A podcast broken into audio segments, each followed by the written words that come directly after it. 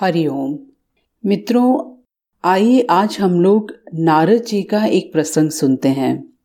नारद जी बड़े ही तपस्वी और ज्ञानी ऋषि हुए, जिनके ज्ञान और तप की माता पार्वती भी प्रशंसक थीं।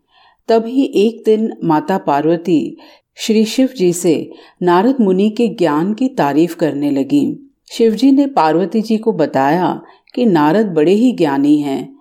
लेकिन किसी भी चीज़ का अहंकार अच्छा नहीं होता है। एक बार नारद जी को इसी अहंकार के कारण बंदर बनना पड़ा था।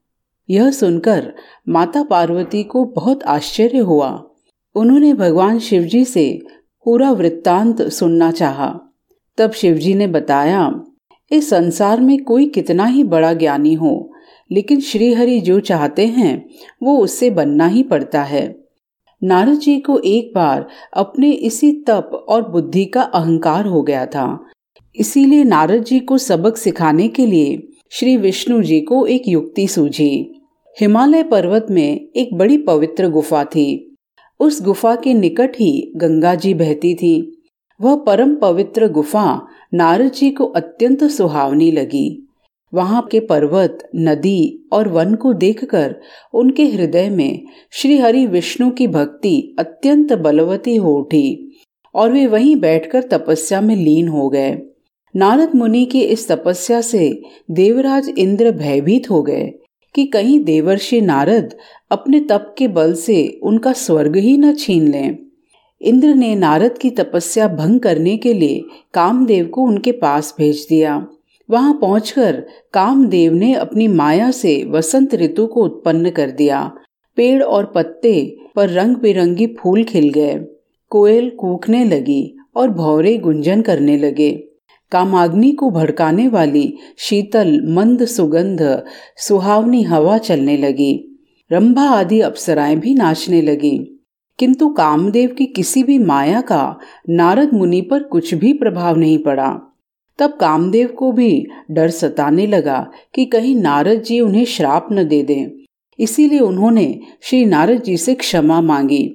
नारद मुनि को थोड़ा भी क्रोध नहीं आया और उन्होंने कामदेव को क्षमा कर दिया। कामदेव वापस अपने लोक में चले गए। कामदेव के चले जाने पर नारद मुनि के मन में अहंकार हो गया कि मैंने कामदेव को भी जीत लिया। वहाँ से वे शिवजी के पास चले गए और उन्हें अपने कामदेव को हराने का हाल कह सुनाया। भगवान शिवजी समझ गए कि नारद जी को अहंकार हो गया है। शंकर जी ने सोचा कि यदि इनके अहंकार की बात विष्णु जी जान गए तो नारद के लिए अच्छा नहीं होगा। इसीलिए उन्होंने नारद जी से कहा कि तुमने जो बात मुझे बताई है, उसे श्री हरि को मत बताना। नारद जी को शिव जी की यह बात अच्छी नहीं लगी। उन्होंने सोचा कि आज तो मैंने कामदेव को हराया है, और ये भी किसी को न बताऊँ। नारद जी क्षीर सागर पहुँच गए, और शिवजी के मना करने के बाद भी सारी कथा उन्हें कह सुनाई। भगवान विष्णु समझ गए कि आज तो नारद को अहंकार ने घेर लिया है। अपने भक्त के अहंकार को वे कैसे सह पाते? इसीलिए उन्होंने अपने मन में सोचा कि मैं ऐसा उपाय करूँगा कि नारद का घमंड भी दूर हो जाए और मेरी लीला भी चलती रहे। नारद जी जब श्री विष्णु से विदा होकर चले तो उनका अभिमान और भी बढ़ गया। इधर श्री हरि ने अपनी माया से नारद जी के रास्ते में एक बड़े ही सुंदर नगर को बना दिया। उस नगर में शील निधि नाम का वैभवशाली राजा रहता था। उस राजा की विश्व मोहिनी नाम की बहुत ही सुंदर बेटी थी, जिसके रूप को देखकर लक्ष्मी भी मोहित हो जाएँ। विश्व मोहिनी स्वयंवर करना चाहती थी, इसीलिए कई राजा उस नगर में आए हुए थे। नारद जी उस नगर के राजा के यहाँ पहुँचे तो राजा ने उनका पूजन कर उन्हें आसन पर बैठाया। फिर उनसे अपनी कन्या की हस्तरेखा देखकर उसके गुण दोष बताने के लिए कहा। उस कन्या के रूप को देखकर नारद मुनि वैराग्य भूल गए और उसे देखते ही रह गए। उस कन्या की हस्तरेखा बता रही थी कि उसके साथ जो विवाह करेगा, वह अमर हो जाएगा। उसे संसार में कोई भी जीत नहीं सकेगा और संसार के समस्त जीव उसकी सेवा करेंगे। यह बात नारद मुनि ने राजा को नहीं बताई और राजा को उन्होंने अपनी ओर से बनाकर कुछ और बातें बता दी।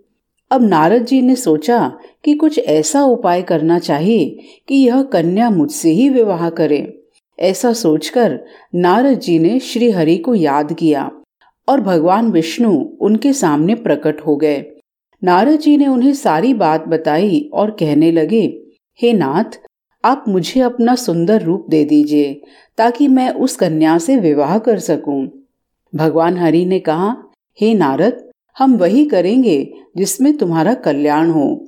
यह सारी विष्णु जी की ही माया थी। विष्णु जी ने अपनी माया से नारद जी को बंदर का रूप दे दिया। नारद जी को यह बात समझ में नहीं आई। वो समझे कि मैं बहुत ही सुंदर लग रहा हूँ। वहाँ पर छिपे हुए शिवजी के दो गणों ने भी इस घटना को देख लिया। ऋषि राज नारद तत्काल विश्व मोहिनी के स्वयंवर में पहुँच गए। और साथ ही शिवजी के वे दोनों गण भी ब्राह्मण का रूप बनाकर वहाँ पहुँच गए। वे दोनों गण नारद जी को सुनाकर कहने लगे कि भगवान ने इन्हें इतना सुंदर रूप दिया है कि राजकुमारी सिर्फ़ इन पर ही रिझेंगी। उनकी बातों से नारद जी मन ही मन बहुत खुश हुए। स्वयं भगवान विष्णु भी उस स्वयंवर में एक राजा का रूप धारण कर आ गए। विश्व मोहिनी ने कुरूप नारद की तरफ़ देखा भी नहीं और राजा रूपी विष्णु के गले में वरमाला डाल दी। मोह के कारण नारद मुनि की बुद्धि नष्ट हो गई थी। राजकुमारी द्वारा अन्य राजा को वरमाला डालते देख वे परेशान हो उठे। उसी समय शिवजी के गणों ने ताना कसते हुए नारद जी से कहा, जरा दर्पण में अपना मुख तो देखिए। मुनि ने जल में झाँक कर अपना मुख देखा और अपनी कुरूपता देखकर गुस्सा हो उठे। गुस्से में आकर उन्होंने शिवजी के उन दोनों गणों को राक्षस हो जाने का श्राप दे दिया। उन दोनों को श्राप देने के बाद जब मुनि ने एक बार फिर से जल में अपना मुख देखा तो उन्हें अपना असली रूप फिर से मिल चुका था। लेकिन भगवान विष्णु पर उन्हें बहुत गुस्सा आया। विष्णु जी के कारण ही उनकी बहुत हसाई हुई थी।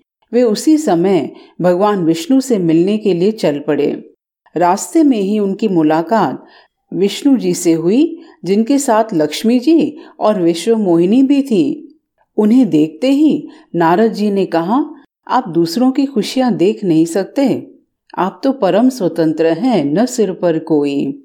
समुद्र मंथन के समय भी शिव जी को आपने विष दे दिया और स्वयं लक्ष्मी जी को और कौस्तुभ मणि को ले लिया।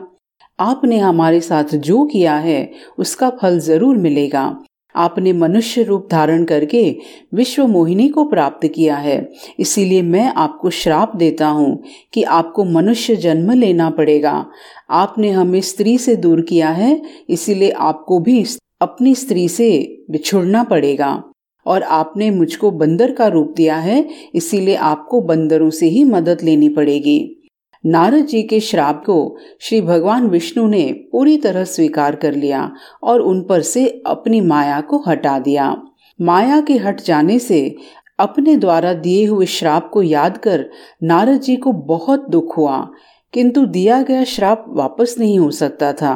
इसीलिए श्री विष्णु को श्री राम के रूप में मनुष्य बनकर अवतरित होना हुआ। वस्तुतः भगवान विष्णु ने यह माया रची थी, क्योंकि एक तरफ़ से वे नारद जी के अभिमान को तोड़ना चाहते थे और दूसरी तरफ़ उन्होंने अपने राम जी के अवतार की भूमिका भी बना ली, क्योंकि वे भगवान राम के रूप में अवतरित होने वाले थे।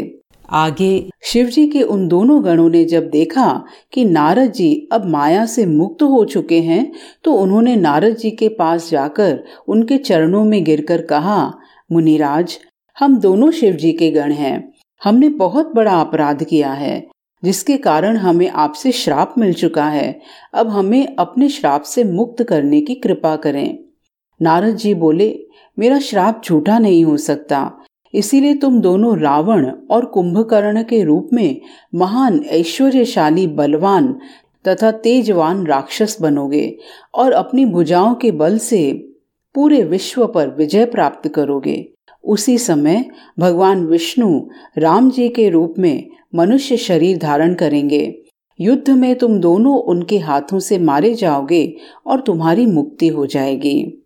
तो मित्रों यह था नारद जी का एक बहुत ही रोचक प्रसंग, जिसमें हमको यह संदेश प्राप्त होता है कि अभिमान से सदैव व्यक्ति का पतन ही होता है। अभिमान को हम दो प्रकार से समझ सकते हैं। कोई यदि अपने आप को बहुत छोटा, कमज़ोर, दीनहीन समझ के अपने आप को नाप लेता है कि मैं तो छोटा ही हूँ, मैं तो दीनहीन हूँ तो वह भी अभिमान है। और जब कोई विशिष्टता से युक्त होता है कि हम बहुत ही सामर्थ्य से युक्त हैं, हम में बल है, ज्ञान है, कोई भी प्रकार की विशिष्टता है तो वह भी अभिमान होता है।